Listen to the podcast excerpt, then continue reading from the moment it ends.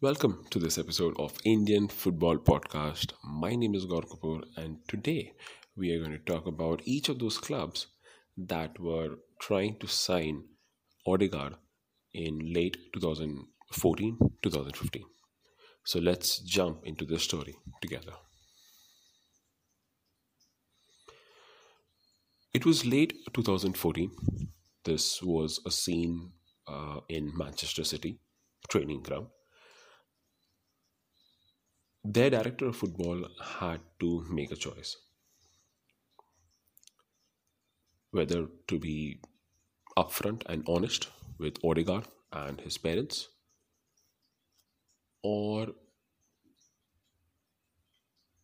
not be so honest and you know eventually lie to them. So Odegaard was was with his parents. He was 16 years old okay?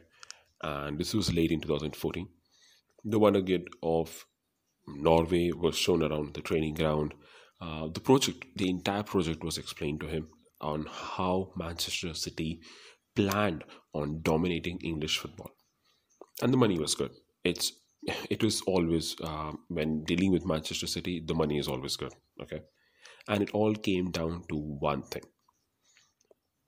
Odegaard's father asked the director of football that Real Madrid had promised that his son will go straight to the first team squad and train with the Galacticos. That is when the truth had to be told. Looking back, the director of football feels that yes, he was right in being honest because when you're speaking to a 16 year old and uh, his parents, you cannot lie about the project and the playing time of a football player. During the same time, there was another club from Manchester, and we know the answer to that question. No more guesses. the answer is Manchester United. Manchester United were pretty serious about signing Odegaard right from 2012. I'm talking about, you know, going back uh, two years before this story of Manchester City. Odegaard at that time was 14 years old and he actually had a three day training program in the academy of Manchester United. Further on, he was playing games, and the scouting report that Manchester United received in 2013 was so impressive that they decided to sign Odegaard then and there. No trial, nothing, straight signing. And recently, when uh, Van Gaal was reflecting back on the story, he mentioned that uh, Odegaard did make a mistake by choosing Real Madrid project. He was very young. He was he was what he was 16 years old, right at that time, 15, 16 years old. Uh, he needed education coaching, and honestly, Real Madrid is not the ideal place to grow as a player. Real Madrid is known to have players who are a finished product, you know, a product which is at the end of an assembly line. Polished knows uh, his position very well, is you know, I mean, they are known for signing big stars. And Van Gaal recently, reflecting back on their story, suggested that Odegaard would ha- must have regretted not joining, or perhaps joining Real Madrid, not just Manchester United, not joining Manchester United, but regret joining Real Madrid. Around the same time, as we know, there was Barcelona also, who were who were trying to sign. They were very keen. They had and they honestly had so much to offer right? Camp nou you uh, you get to play at camp nou and a beautiful stadium. You get a chance to play and train with messi which is honestly such a such a big point for all young players. Odegaard and his parents were also invited to watch a match of Barcelona versus Cordoba in La Liga. Everything was going well. The match went well. Barcelona ended up ended up winning, I think, final, uh, and it was it was pretty certain that Odegaard would choose Barcelona because of the project, and they're known for grooming young players. But unfortunately, at that point of time, Barcelona were under a 14 months transfer ban because of the way they were dealing with a lot of players that they were trying to sign who were under the age of 18. And hence, Odegaard would have been required to wait for close to a year or nine months. And even at such a young age, Odegaard was not ready to pause his career. And then came Real Madrid. a private jet was sent to Norway uh, so as to receive Odegaard and his parents. Uh, Florentino Perez was waiting at Madrid to greet uh, Odegaard and his parents. when the meeting was going on, in the middle of meeting, Zidane walked in and uh, he spoke directly to Odegaard. He mentioned that he's uh, he has heard a lot about him. He has watched him play, and he really loves uh, the way he plays. And he also mentioned very uh, something very interesting that he would be Zidane would be personally involved. He mentioned that he would be personally involved in the development of Odegaard as a player. And that is what you want, right? I mean, you're 16 years old, you're speaking to Zidane, and he mentions that he will be the person to coach you. I mean, that is something which which really adds uh, like uh, I mean, it's, it's just such a brownie point, right? Uh, that is what mainly made a difference. Real Madrid are known to uh, sign all their players uh, in a room uh, where it is full of trophies that they have previously won. It was a season where their obsession with La Decima was finally achieved. They had won their 10th uh, European trophy.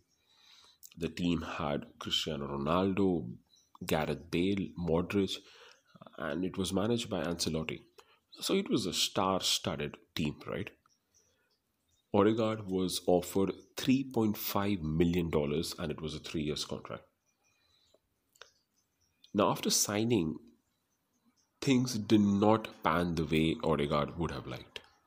Yes, he was training with the likes of Ronaldo, Modric, Benzema, okay, but he was playing for the B team, the Real Madrid B team, correct?